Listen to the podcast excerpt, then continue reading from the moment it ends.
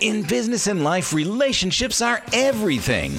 Welcome to the People Catalysts podcast, where we interview top business leaders and learn how they build relationships with their teams, clients, and those that promote and refer them. Here's your host, business trainer, and leader of the People Catalyst team, Carla Nelson. John Livesay helps sales teams become revenue rock stars. He teaches professionals how to turn case studies into case stories and become memorable and magnetic. John is a top rated keynote speaker on sales, storytelling, marketing, negotiation, and persuasion. He shares lessons he learned from his sales career at Conde Nast, where he won 2012 Salesperson of the Year. After John speaks, the sales team learn how to form an emotional connection and a compelling sales story with clients. His TEDx talk, Be the Lifeguard of Your Own Life, has over 1.2 million views. And in addition to be a top rating sales keynote speaker to companies like Coca Cola, Anthem, Olympus, and Honeywell, John is the best selling author of Better Selling Through Storytelling, and has been featured on TV multiple times, including being interviewed by Larry King. John's podcast, The Successful Pitch, is heard in over 60 countries. Don't miss out on hearing how you can create a compelling case story in order to help more of your ideal clients. And welcome to the People Catalyst podcast, Mr. John Livesay. Hello, we're Carla. So, we're so excited. I, I can't help myself because not only are you been a dear friend for my goodness now what, about six years or so. I can't believe this is the first time we're having you on the podcast. Uh, uh, but we're so excited to share with um, our listeners in regards to uh, uh, your new book, Better Selling Through Storytelling, uh, which has my goodness. You I noticed you were just interviewed um, by Larry King with that, and yeah. Uh, you've worked with amazing amazing companies like Honeywell and Olympus and Coca Cola, and you happen to be the best storyteller I have ever met. Your TEDx talk, I think, has over a million views now. Yes, well, we're right. super excited. We can't wait to have you share with us about how storytelling is so critical and important in sales, right? You don't make sales, you don't have a company. And there's so many challenges out there that salespeople face. And having, I love, we'll get into a little bit about instead of case studies, we're going to talk about case stories today. Mm-hmm. So I'm so excited to have you. And let's just start there, John. What is the difference between a case study and a case story?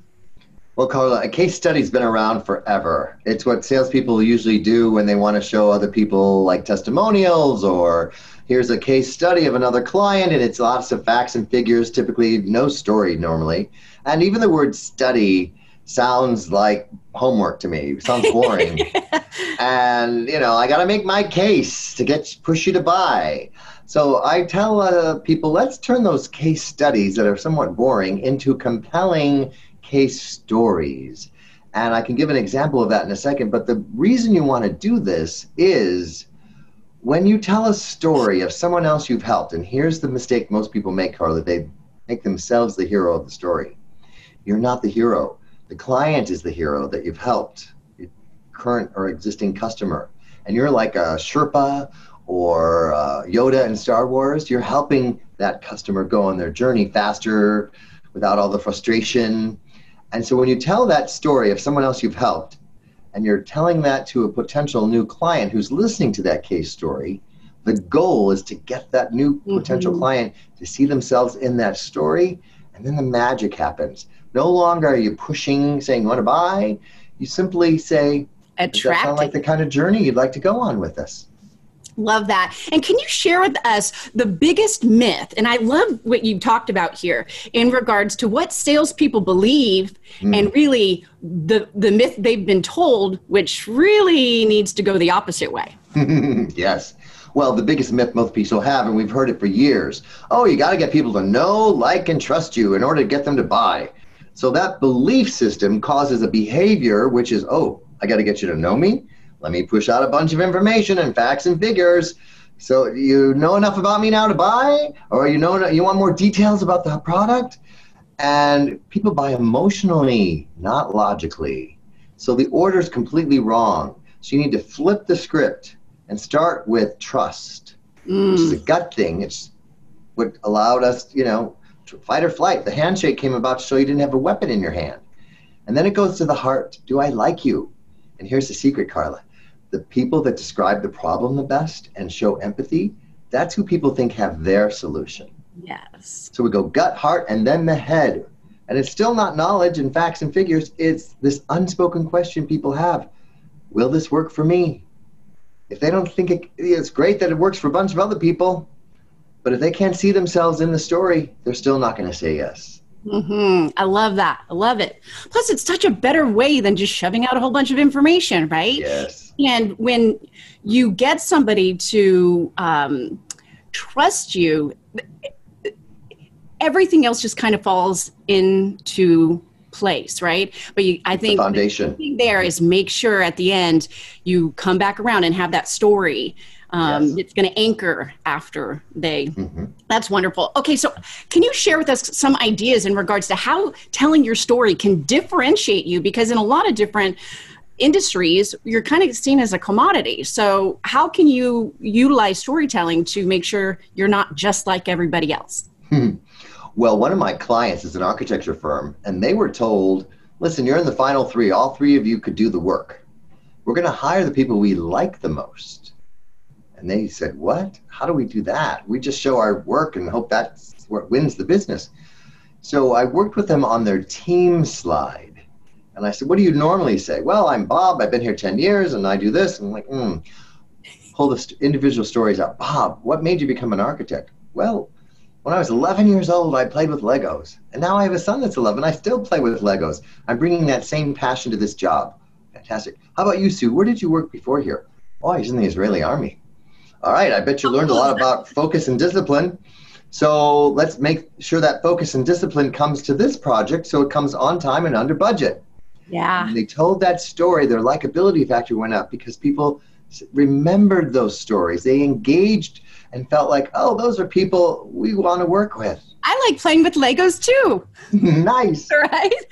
Well, and that's what you kind of envision it as well. And I think what's really interesting about this is almost everyone I meet that I get to know has an amazing story, but for some reason, because it's their story, they don't think it's that cool. You know?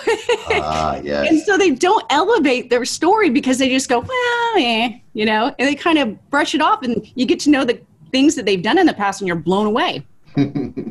And so, Hey, you, it's not new to you, but it's new to everybody else. You got to remember exactly, that. exactly. And I know you always use this uh, analogy of being an ostrich or a peacock. Can you share with Yes. us why you use that analogy and the importance of being aware of which one you are being at the time?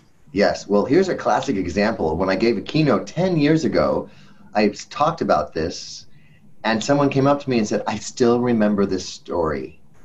And I thought, wow, that's the power of storytelling. Because a lot of things, you know, you hear a talk and you forget about what you, you heard, certainly 10 years later. Um, so the question we all have is do I want to be like an ostrich, especially during a pandemic, and bury my head and just pretend, let me know when it's all over, please? Or do we want to be like a peacock, which makes itself bigger and all those beautiful feathers come up? It's really to scare the predators away. We think it's just to look pretty. So, and the choice is ours. Do we want to be the ostrich, bearing our head, or do we want to be the peacock? I'm still in business, people. I'm here. Here's what I got going on now.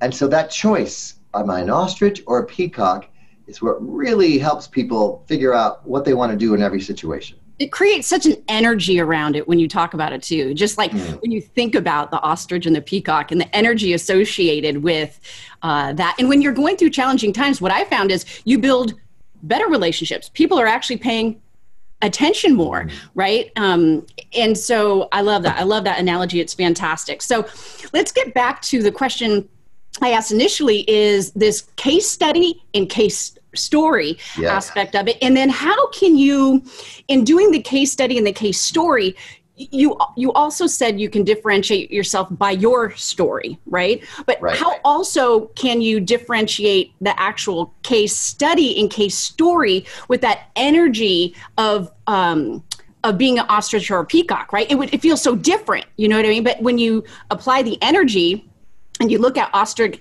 ostrich and peacock to your case study and case story man you layer those two overs you're gonna you're gonna have a pretty impactful uh, you know positioning in regards Indeed. to your clients. And so share with us then, I know you did this ginormous deal. I can't even how, know how long ago it was billion dollar deal, right? That you helped Gensler with. Can you share with us how you worked with them and closed that deal? Yes. So what we did was they had some great case studies of before and after pictures of other airports they had renovated. And they were up for a billion dollar airport renovation in Pittsburgh. And so the stakes were really high. And yet the process is exactly the same. Everyone gets an hour to come into the room and make their case why they should win. And so when we were looking at these before and after pictures, I said, these are beautiful pictures now, but there's no story here. And so here's the story that allowed them to win the billion dollar airport renovation. Two years ago in New York at JetBlue, JFK, we were asked to renovate that wing. During that time, one of the challenges we had was to rip up all the floors in the middle of the night between 9 at night and 9 in the morning. And we had all of our vendors on call in case something went right or wrong. And if it went wrong, we had to get it done by 9 so the stores could open on time.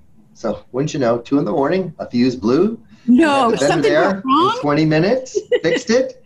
And then at 8.59, the last tile went down and all the stores opened on time. And now a year later, their sales are up 15% in those stores because we've designed a place that pulls in shoppers and keeps them shopping longer. Wow. Much more impactful than here's well, some I could visualize it as well. That's the neat thing about telling a story is you kind of put yourself in that situation yes. of the workers that were working from nine to nine, and you, it just right. kind of tugs you in, and you want to hear more. So I love yeah. that. So can you also share with us a little bit about how you can make yourself memorable and likable through the story without kind of, you know, a lot of people they feel like, oh, I'm bragging if I talk about myself, but what kind of panache can you put on your story to make you uh, remember somebody right 10 years later that they said hey mm-hmm. i remember that story that you told well i think when you combine a case study with your own personal story that's really where the magic happens. Mm-hmm. And so I was working with a salesperson at Olympus, and they were selling a 4K resolution screen to doctors.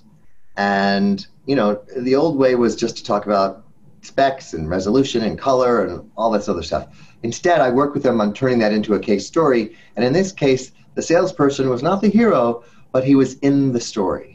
Mm. And so he describes this situation where he worked with a rural hospital in Minnesota five years ago, which is not known for cutting edge technology, but they wanted to test it. And he happened to be in the room during the surgery in case the doctor had any questions. And it was a fairly routine surgery. However, the patient had a very high BMI, they were overweight, which mm-hmm. made it high risk. And during the surgery, unfortunately, the doctor hit a vessel and it was a gusher. It was a sea of red. And the doctor looked at that resolution of 4K Olympus provided, and the color was so distinct. He could see the subtle color changes between the red blood that was oxygenated and the red that was not oxygenated. And that allowed him to find exactly the source of the bleeder in time to save that patient's life. Wow, you just gave me goosebumps. The doctor turns to the sales rep and said, I'm so glad we tested this 4K. I don't know that the patient would be here if we didn't have it. So then that rep is now able to tell that story about himself and why he loves what he does so much. And he was in doctors. the room watching it. So you kind of, I love that. Man, you're so good at this. Thank you. okay. And so, how can you?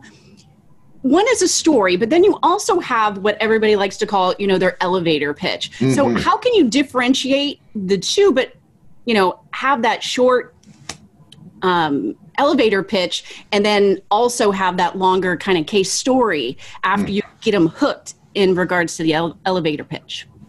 Well, you know, everybody needs a good elevator pitch, even if we're not literally riding in elevators a lot anymore. We still need to be clear, concise, and compelling on who we help and what problem we solve. So, for example, mine is you know how salespeople at companies struggle not to be seen as a commodity. And I'm known as the pitch whisperer, and they hire me to be their keynote speakers at sales meetings. And I show them how to turn boring case studies into compelling case stories. And when that happens, they become revenue rock stars and win new business. That's awesome. So people are very clear. Here's who I help. Here's revenue what problem I solve. And here's what happens after I speak. I love that revenue rock star. and you know, when you're you know, we're so bombarded these days, right? We've got email and we've got ads and we've got just constant you know input right from all these different areas mm-hmm. how do you clear your way through that noisy space without you know um, without bragging well the best way to not be seen as an annoying pest but instead be seen as a welcome guest is to tell stories for example one salesperson at a hospital was trying to catch the doctors in between surgeries. He goes, "Hey doc, I got this new equipment." Well, I don't have time. Another salesperson said, "Hey doc, I've got a great story about another doctor who is just as busy as you and what he's doing to keep his stress level down."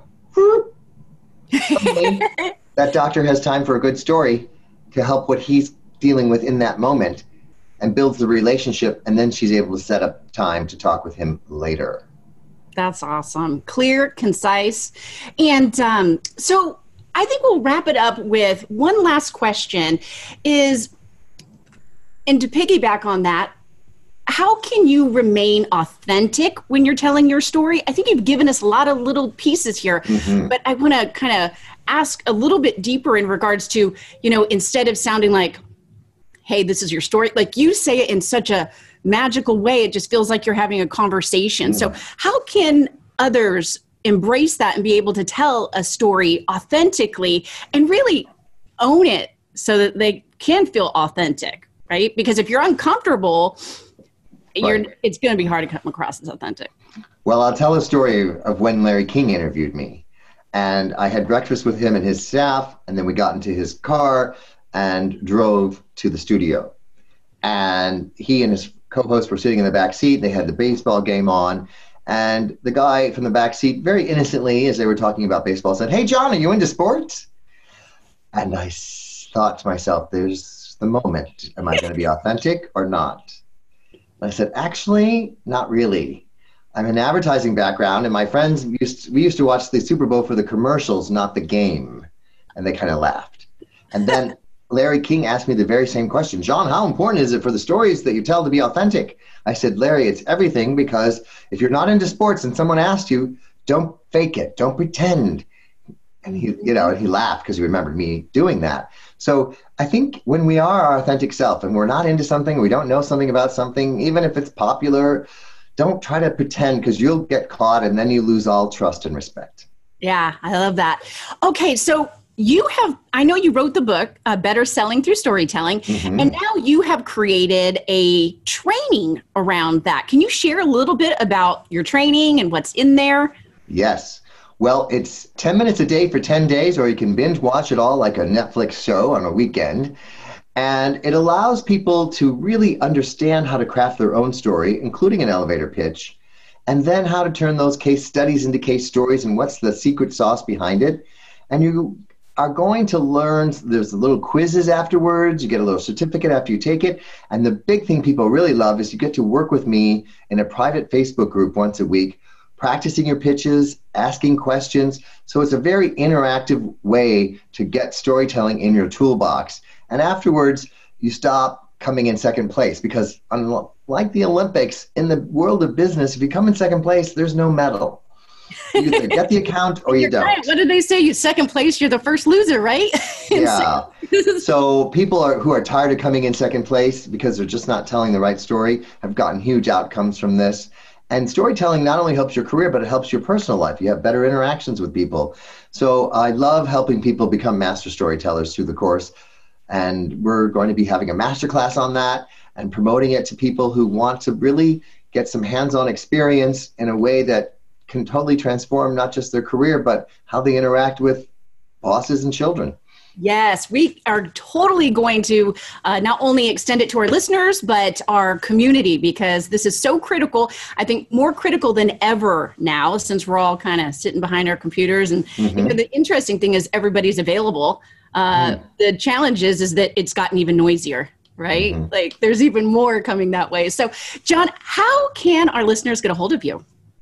Well, you can follow me on social media at John underscore Livesay, or on Instagram, I'm the Pitch Whisperer. And if you can't remember um, that, just Google the Pitch Whisperer, and all my content will come up. And I love hearing from people who are uh, involved and interested in learning on how to become a better storyteller. Excellent. We'll make sure all of the links are provided uh, for our listeners. And thank you so much for being on the show, John. Thanks for having me, Carla. Thank you for listening to the People Catalyst podcast. And remember, it's a good life.